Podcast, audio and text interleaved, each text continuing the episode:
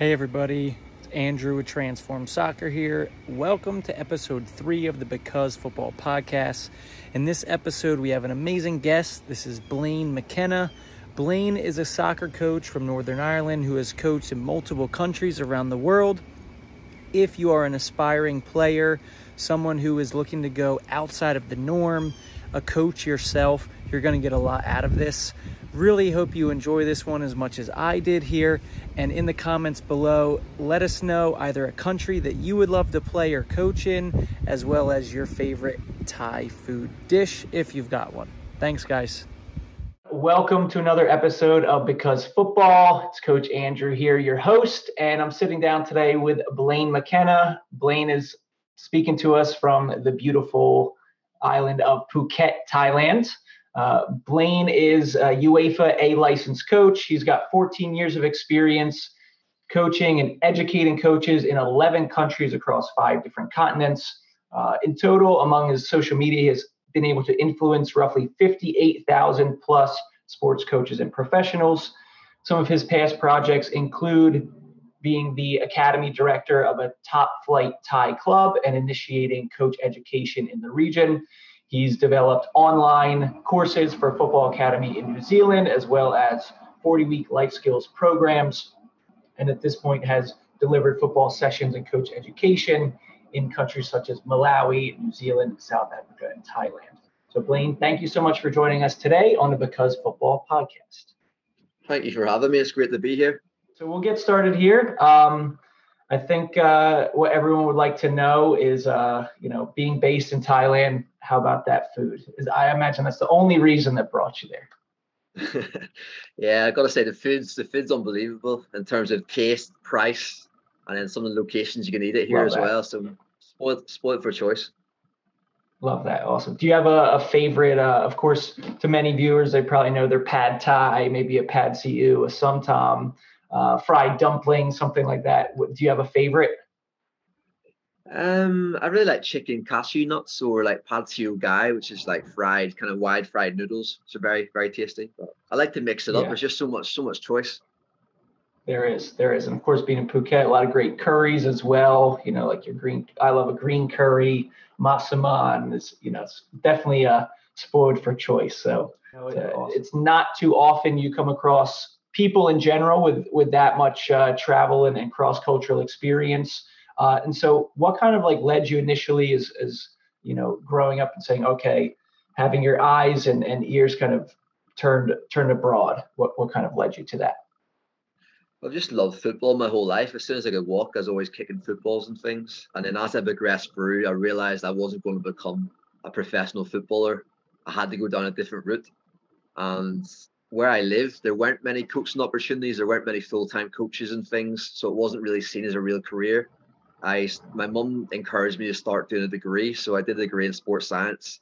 And on the first day, kind of everyone's hand went up. They want to be PE teachers, and I was one of the few people that wanted to be a coach because there weren't many role models where I came from, and there weren't many jobs. Mm. But it was at the end of my first year at university. They offered a, a summer coaching placement in the US and Canada, so okay. I went there, and that was the first time I, I saw a lot of foreigners in full time roles, and that's made me realize that wow, coaching can actually be a real career. And then from there, I came back and set the goal of working in five countries after I finished a master's degree.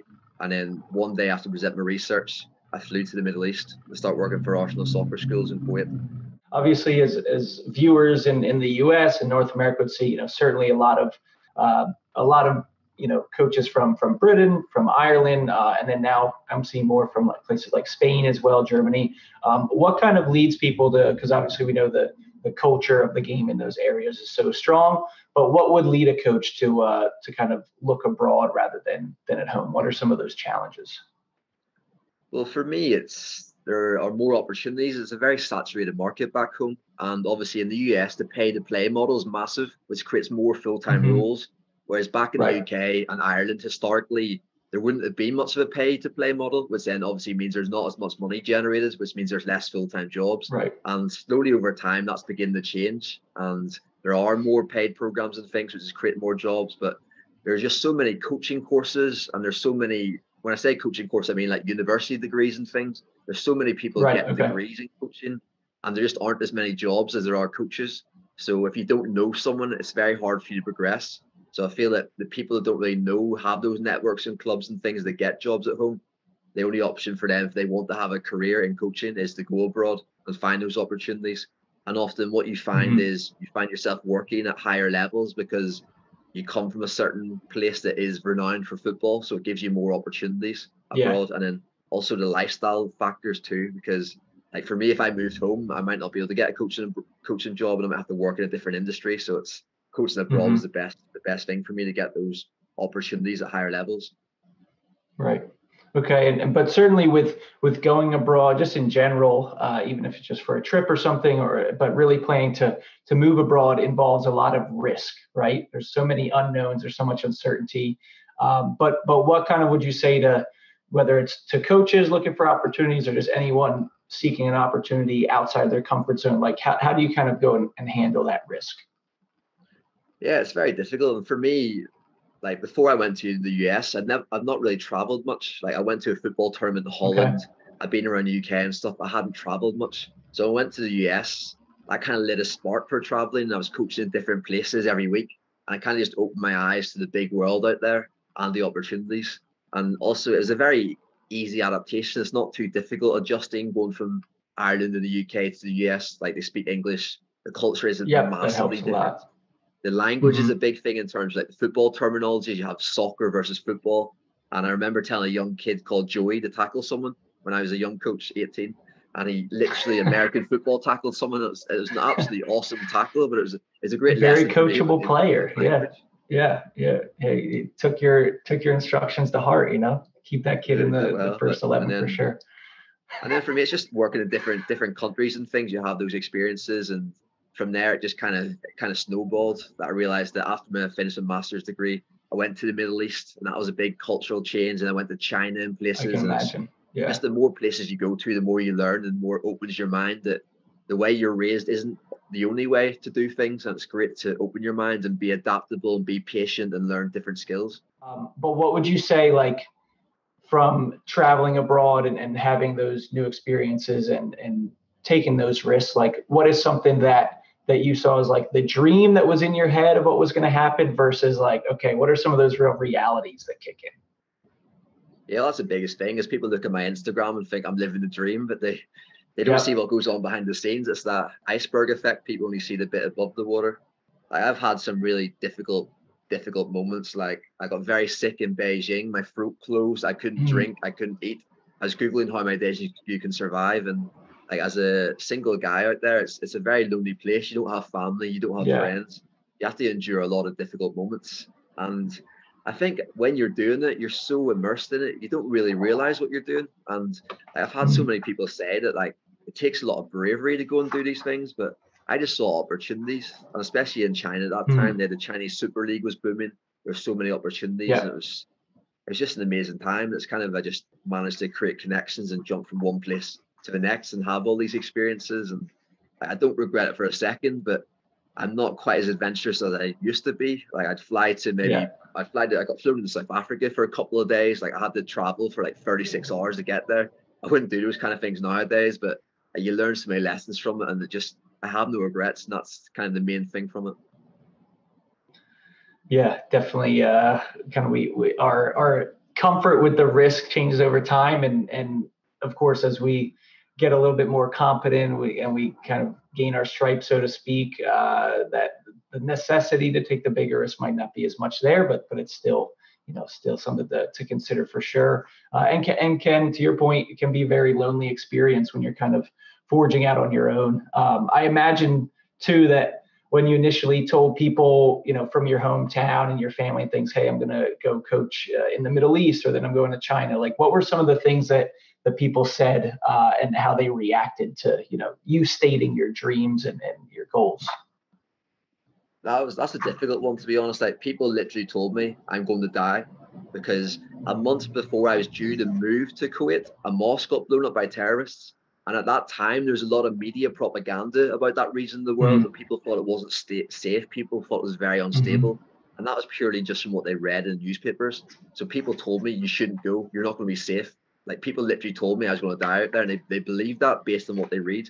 But I went out yeah. there, and honestly, I've never felt safer anywhere else in the world. And it's much more risk being at big cities in the UK and Ireland but it would be actually being in the place I was. And right, yeah, I had no problems. I met some wonderful people, and I learned about a culture that I'd never experienced before, and it kind of just opens your mind to what's what's mm. out there in the world. And there's different extremes, and maybe our way isn't the best way, and their way isn't the best way. Maybe it's somewhere in the middle. So it just opens your mind sure. and teaches you so much about the importance of culture and the way people have been raised. It's always hard to to know, right? Those differences and uh, between, like you said, the media and what's being pushed and what can gain attention and, and eyeballs and headlines versus like the reality. And, and in many cases, you only know if you're there or, or from speaking to people. Um, so, you know, in this case, it's it's great that you kind of saw the other side of of the curtain, so to speak, of you know beyond that and be able to connect with people. Um, I guess kind of similar to to that of just living in that that country or experiencing that culture in general. Like, how would you say different cultures differ in terms of their like approach to coaching the game, or because you even mentioned too, like where you grew up, there wasn't a great coaching culture. So how would you say like in, in different countries and areas kind of the the approach the, the communication style and like between coach and player uh, is kind of similar or what might vary? Yeah well in terms of america obviously you don't need a translator there but as soon as i went to places like china that was my first experience of using a translator.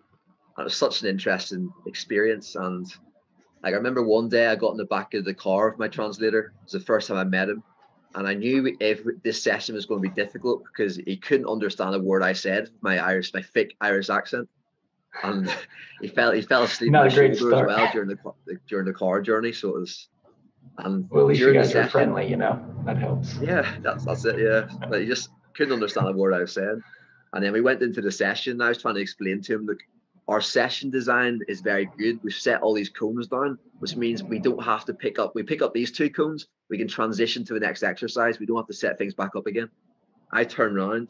Next thing I know, he's told the kids to pick up all the cones. And they're running around picking up the cones. I was like, no, no, no. It's like I said, we don't have to pick up the cones, but it just taught it taught me the importance of being very clear with what you say and your demonstrations and things. So it was it's a great learning curve and it, helped me a lot when I moved on to Thailand there, which was even more difficult because uh, I was the director mm. there. I needed my translator and I had to go through a lot of different translators. So it was a it's a great lesson in communication and yeah, it's a big had a big impact on my coaching. Yeah, absolutely. Because as a coach, I think one of the, the first things that we have to do to create relationships and, and that trust with the players obviously comes from certainly our actions, but then our communication, right? What we're saying, how we're saying it. So having that filtered through an interpreter, through another person, uh, definitely a challenge. Do you have any tips for coaches uh, or just people in general who may be traveling or, or managing a, a, a, language barrier like that and that gap? Like, what would you say are one or two keys to, to give a little bit more success to that scenario? Yeah, we're just learning some of the basics, like how you greet people, and basic things when you're out when you're out and about. Learning a few key words can go a long way to creating connections mm-hmm. with people, and also making a little bit of an effort to learn the language shows that, that you want to build something there and you want to be there and connect with the local people, and they'll they'll buy into that side of things. And then in terms of like a professional perspective, like you need to get a good translator, and they're not easy to find. Like my, I had one who spoke really good English, but he didn't speak football language. So as soon as we stepped onto the mm-hmm. field, the players didn't have a clue what they were saying, and they were looking at me. And at that stage, I'd worked with them for a number of months, so they knew what we were looking for, okay. and I knew some basic trigger words. We we introduced trigger words in terms of like press, drop, step, different words, and the translator explained the Thai equivalent, so we could have that communication, and I could use basic Thai as well, and then it just showed the okay. power of of communication. But that weekend, we were going to a match, and that translator was late and I said to him, like, let's just go without them. So I went to the match without a translator just mm. because they couldn't understand what they were saying because they didn't speak football language. I basically moved cones around the floor to show what we wanted. I drew diagrams in my notepad. I spoke basic Thai, used some trigger words, mm. and we are able to get through. And it just showed you the power of language non-verbal communication as well. Yeah. So it's those experiences are really powerful. Yeah, and you think too with uh, you think of like even the top flight, top level clubs around the world when you have 10 15 different nationalities and multiple different languages flying around uh, you know how do you manage that because communication is so important for building those relationships Um, and but it's kind of curious. A, a follow up question I have is, then based on the different countries you go to, do you ever, of course, not English speaking, do you ever use like like you said those key trigger words, step, press, drop, pat, maybe like simple English words, or do you always try to put it into the the local language, uh, like when you're coaching with your players? Um, initially, when I was in Thailand, I was using English words because um, it's good for them because they didn't. None of the players, mm-hmm. none of mm-hmm. the coaches spoke English, so it was a good opportunity. Right. Some another language as well, so it's a good opportunity for that. So yeah, we used quite a few, but it's a bit of a mixture, a mixture of English words, which like some words they use already, some English football terminals they use already, but then okay. also speaking local the local language in terms of like go over there, come here in that language, being able to speak those words was really helped you with with sessions. Kind of leading off from that, you know, we talked about kind of in, in different cultures of communication with the players, right? How about being in a professional working environment with with colleagues, with superiors, uh, and of course, I'm sure the language comes into play there. But what are some things that have provided challenges over time as far as adapting to a new working culture? Well, I think that landing in Ubon Ratchathani in the Thai countryside, that was a very difficult challenge. So I was going in there as academy director. There's lots of barriers and lots of hurdles you have to overcome. And like one of the big ones was the age hierarchy. So there's age hierarchy around the world, but it's very it's very fixed in Thailand. So if someone's right. older than you says something, they take it as gospel, and that's the way it is. So I was coming in mm-hmm. academy director at the age of 25, and I was the boss, and I was telling people older than me what they had to do, and it was it was a difficult challenge. So it was, and also as well because the president's son was the academy director before, or the academy director he wasn't really just fulfilling that role, but the coaches right. did what they want. They didn't have to plan sessions. They didn't turn up on time. They didn't do basic things that you needed to be a coach and I was implementing those basic things, and they're getting paid the same salary.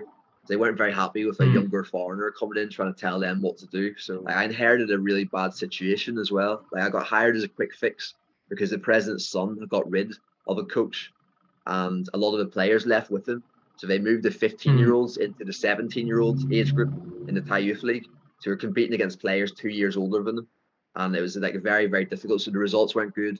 The pressure was on the parents the parents were putting pressure on, so then they hired me as a quick mm. fix. But the registration window was closed, so I couldn't fix anything in that moment. So it took eight months to get the right staff in place and to get the players into the right age group. And then obviously things improved drastically, drastically from there. But seeing that initial period through was very difficult, and I wouldn't have survived if the president's son hadn't been raised in New Zealand. So rich parents in Thailand mm. send their kids abroad to study. So he had an idea right. of the approach I was trying to implement. If he'd only been immersed in that Thai environment, I might not have survived because all they see is the results. They don't see the process or yeah. way you're trying to do things. So right, yeah, there's lots of things, and so you had the age hierarchy, and the people wouldn't tell me the truth. So none of the coaches would tell me how they're really feeling, and then behind my back, mm. they'd be stabbing me in the back. They've never said directly because you can't tell someone above you in the hierarchy how you really feel. Yeah. A yes boss, yes boss, try and keep them happy. So there are lots of cultural factors bubbling under the surface, and then things like saving face as well. One of the younger, one of the coaches was trying to tell our players what to do, and I said to my translator, "One voice, please," because that coach didn't work with this team, and we might have told them something mm. different. I didn't want them sending mixed messages, but that coach left and never spoke to me again because he'd lost face in front of the players on the side. Mm, in front of the that players. taught me a lesson as well in terms of you don't, and it's all about like it's all about in Asia. It's all about maintaining the harmony of the group, and it goes back to like ancient philosophers, Confucius, and things and you've got to maintain yeah. the harmony at all costs. And if you criticize someone or say something in front of a group, then you're disrupting that harmony. That has wide ranging effects that can make your life very difficult. Absolutely, and that's something from my personal experience I noticed in Thailand too that was very different.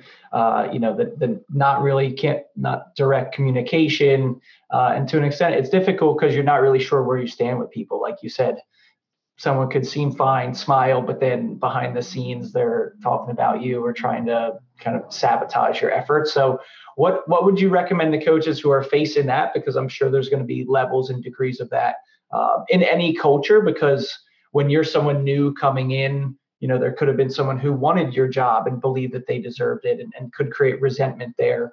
Um, there could be people who think you're just in there because you're a you know a, a, shiny new face but you don't really have the background and like who is this guy and he doesn't know our our club or our environment. So, what would you recommend for coaches who are facing cultural relationship issues like that within the staff? There might be a middle ground between like those issues and then ultimately having to to part with the staff and getting rid of them. Like, what are some strategies you would recommend to kind of try and mend that those relationships or try and keep that harmony?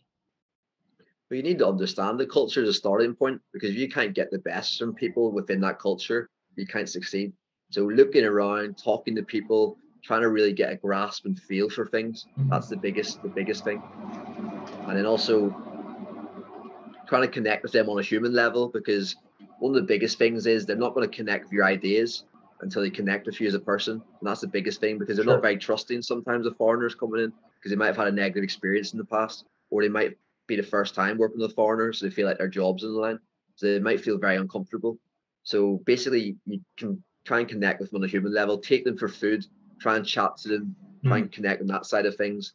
And also, one of the things the president's son would do, if he really wanted to tell how they really felt, he'd take them drinking and they'd loosen up a bit and they'd really find out how they felt then when they're in a, in a social environment that was more relaxed and the drinks started flowing. They told them how they really felt. Mm and then other strategies as well as uh, getting people in the same level of the hierarchy to meet and brainstorm and come up with things and then someone can feed that okay. back to you because if you're there in the room they're not going to tell you the truth but if they're in a group of mm. people on a similar level meeting together can come up with some ideas and then your translator someone can feed that back to you so there's different ways of getting around it but connecting with them on a human level is a starting point because if you don't get that and they don't trust you as a person then you've got no chance of succeeding Absolutely. Absolutely. I think that's huge. I think for some coaches, they could just see coming into a, a, new scenario and a new situation like I've got all these ideas, I've done these licenses, I've done these courses, um, but but all the the inspiration, all the knowledge you have that you want to give is nothing if you don't create those relationships. I think those are some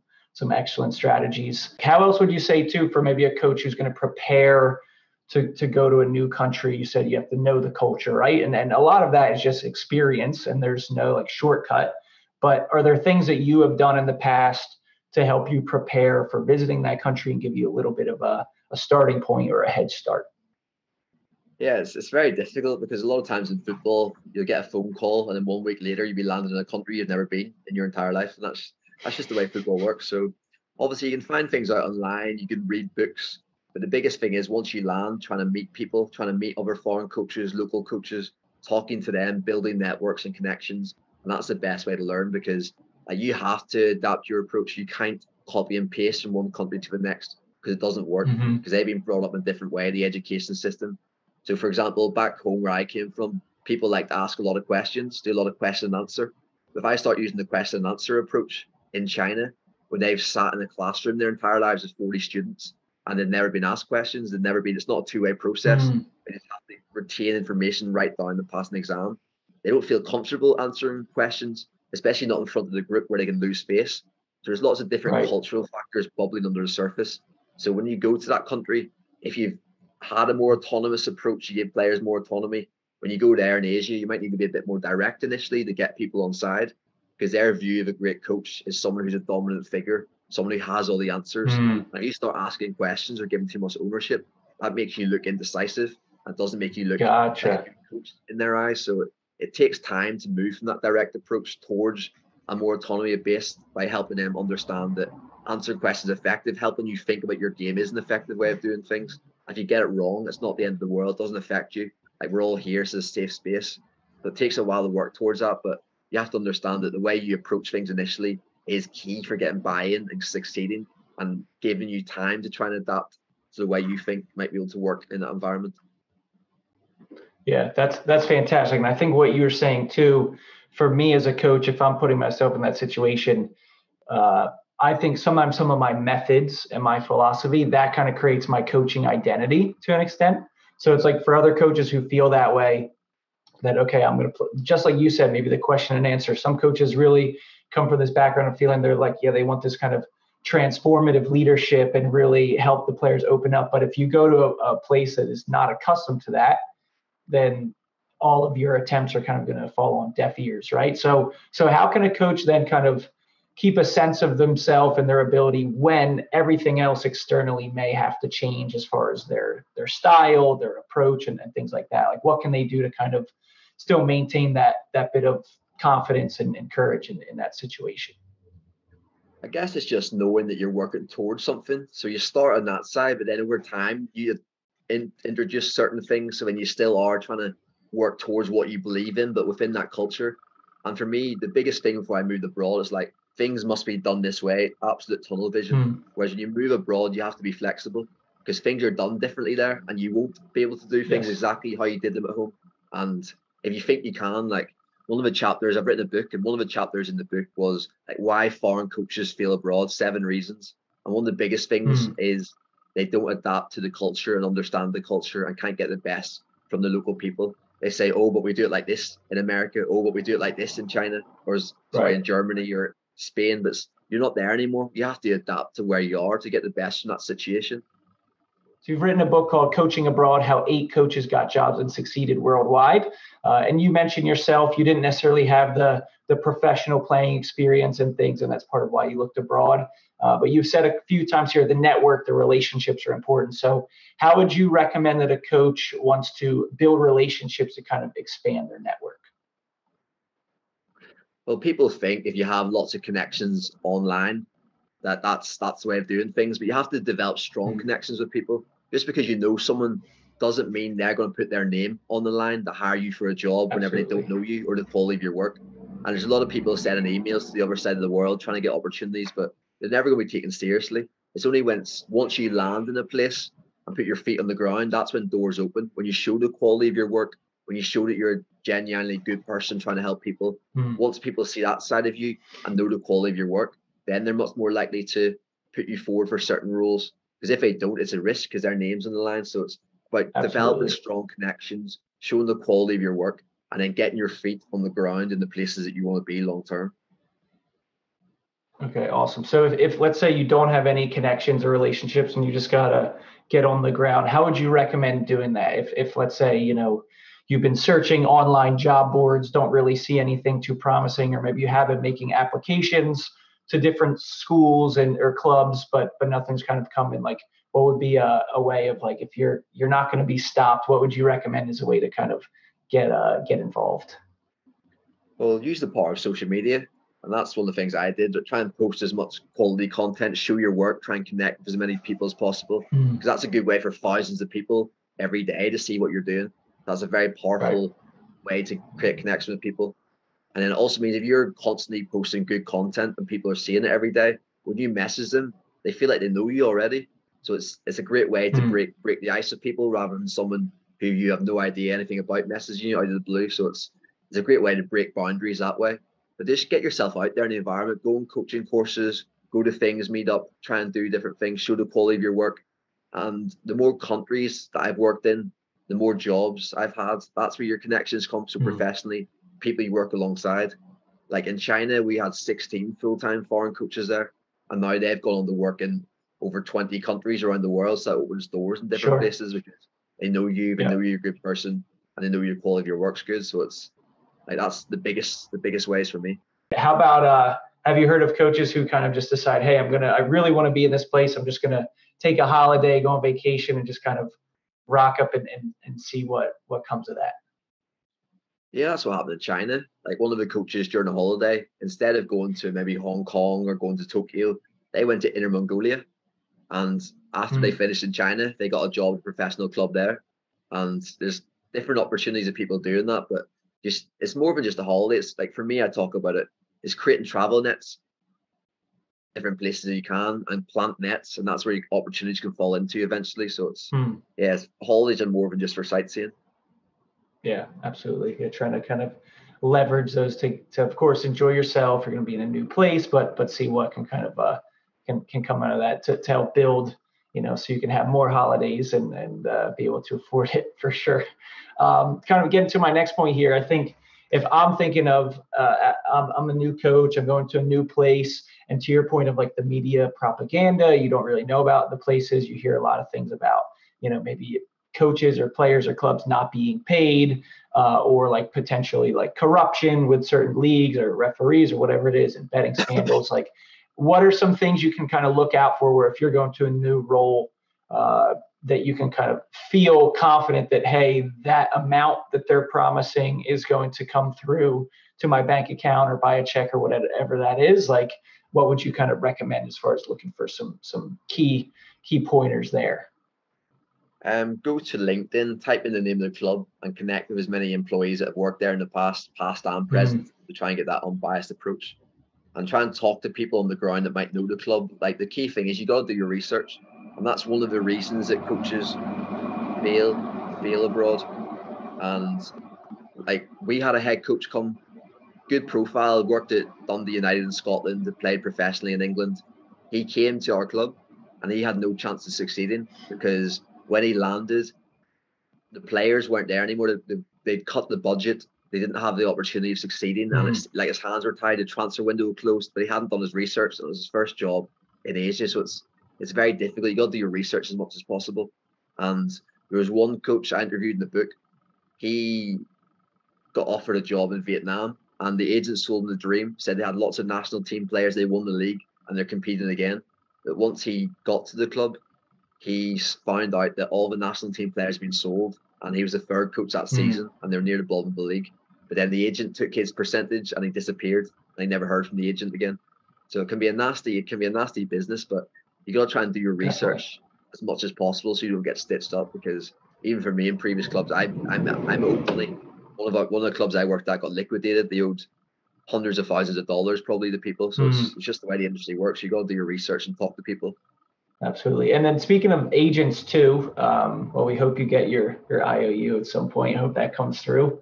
Um, uh, but uh, but speaking of agents, like at what point should a coach look at you know is an agent right for me? Is that more for the professional leagues? Are there maybe not agents, but uh, other like recruiting organizations or something for more like youth based jobs? How would you kind of recommend tackling that?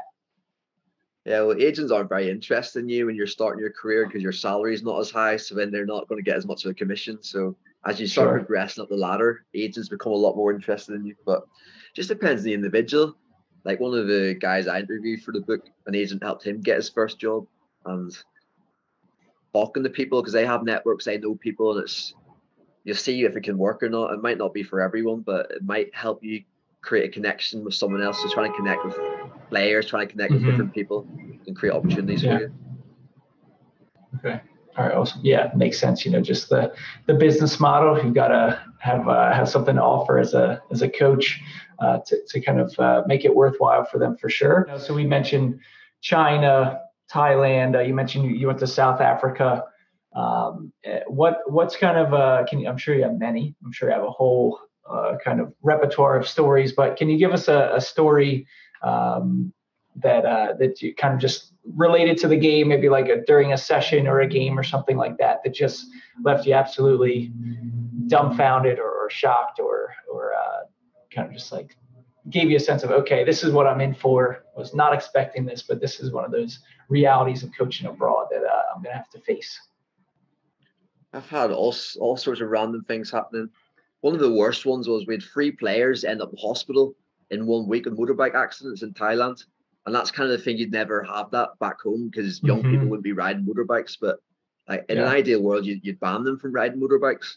But where we were, there wasn't any public transport. So we renovated our truck to give them a safer way to get to the field. And we saw anyone riding without a helmet, they'd be banned from the next match. We tried to put like mm. road safety protocols in. So that's a bit of a wasn't wasn't great.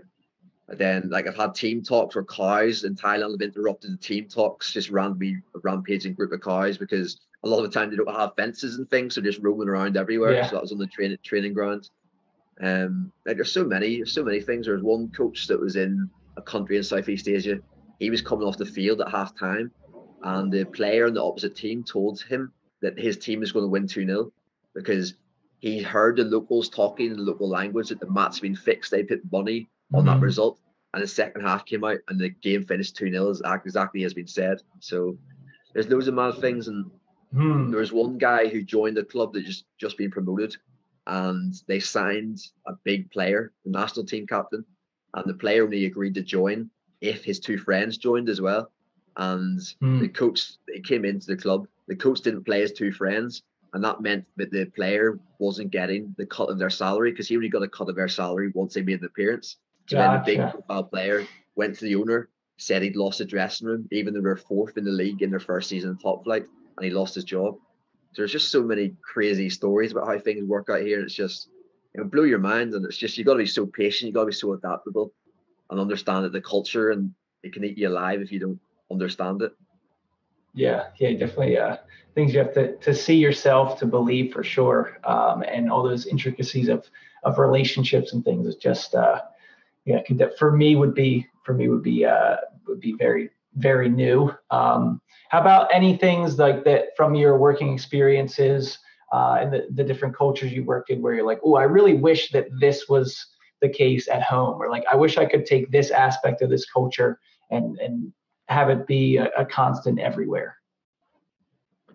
Yeah, it's an interesting one because it's like two ends of the spectrum a lot of the time, and there are pros and cons to both. So, like where I come from, we have a bit more autonomy, a bit more freedom sometimes. Whereas in this region, they're very disciplined, which has a lot of positives as well. But like I like the community feel when I was in Ubon mm-hmm. Ratchathani. Like everyone sit down after games, we'd sit in the ground, we'd all eat together. There's a real sort of family connection and things. Yeah. And it's quite a nice idea, like not disrupting the harmony of the group, trying to get along with people. And there's a lot of Buddhist values that will, will take you a long way and could help certain countries that I've lived in and worked in, in the past. So there's there's a lot of positives on both sides. There's pros and cons. Nothing's ever perfect. It's just about taking the best of both sides and trying to make it work in the environment you're in. Absolutely. No, I, I agree that the communal piece of just spending some time together after, whether it's a win or a loss, right? You're just coming together because at the end of the day, that we all want the success on the field, of course, uh, but but it hinges so much upon that harmony, upon the the, the team's morale. Um, I'm sure we've all been a part of, of teams and situations where uh, we've been, been able to kind of uh, exceed expectations because there was a great spirit about the team or just everyone clicked, even though the, the, the technique, the skill might not have been there. So uh, I think, you know, that goes a long way. And just to your point too, of, of uh, the, the enriching experiences you get abroad and those relationships, relationships you create um, are really, uh, really invaluable. So, so that's, that's fantastic. You've been able to coach in, in a lot of different regions of the world and, and some of these places that might not necessarily you know countries that haven't qualified for the World Cup or might not not pop up. What would you say for what are the ingredients for like a, a, a successful footballing culture uh, or, or, type of like footballing system uh, in order for a country to succeed on a, a global or, or even a regional like continental level? Well, lower lower levels of corruption would be a good a good starting point. Because in one country I was in, we offered the FA to come and use our facilities to run a host a coaching course in a region where it hadn't they hadn't had much of that before. But then they they asked us for a lot of money to do it. I was like, why would we pay mm-hmm. you to come and deliver a coaching course in our facilities? Two weeks later, they called us back, says, yeah, we'll do it for free.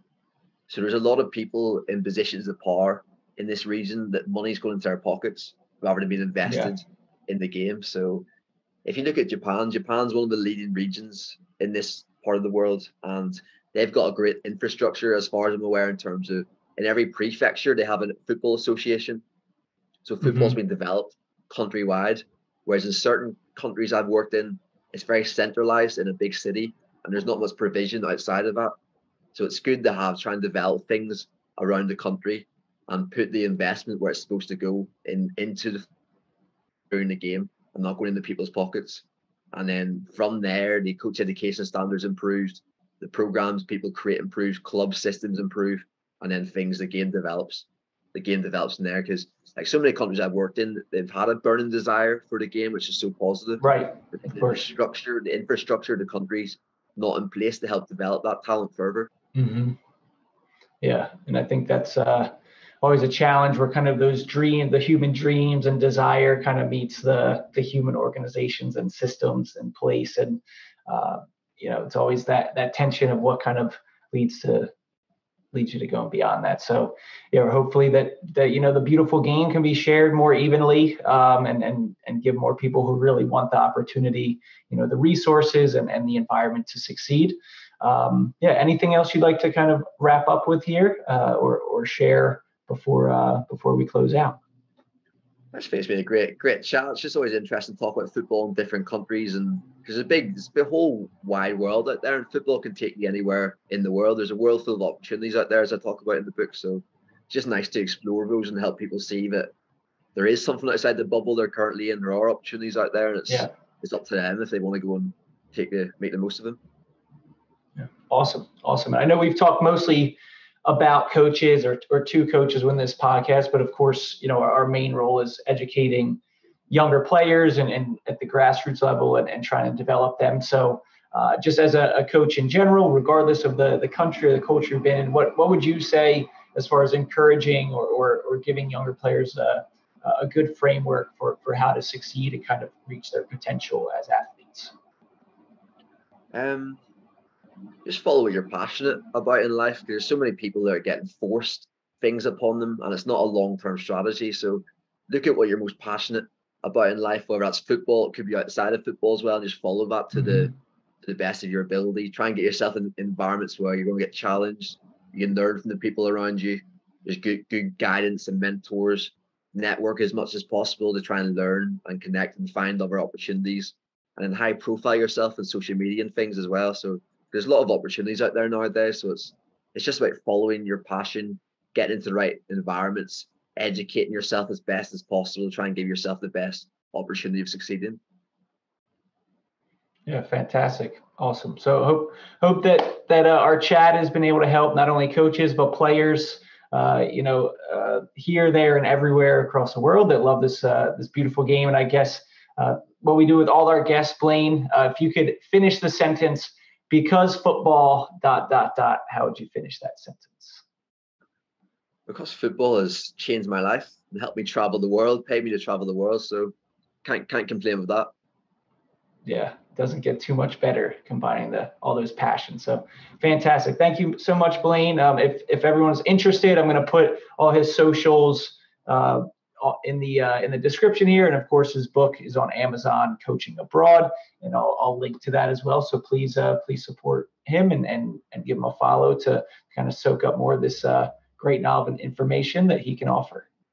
All right, thank you so much, Blaine. Appreciate it. No, and uh, always good to chat. Rest of your day. Yeah.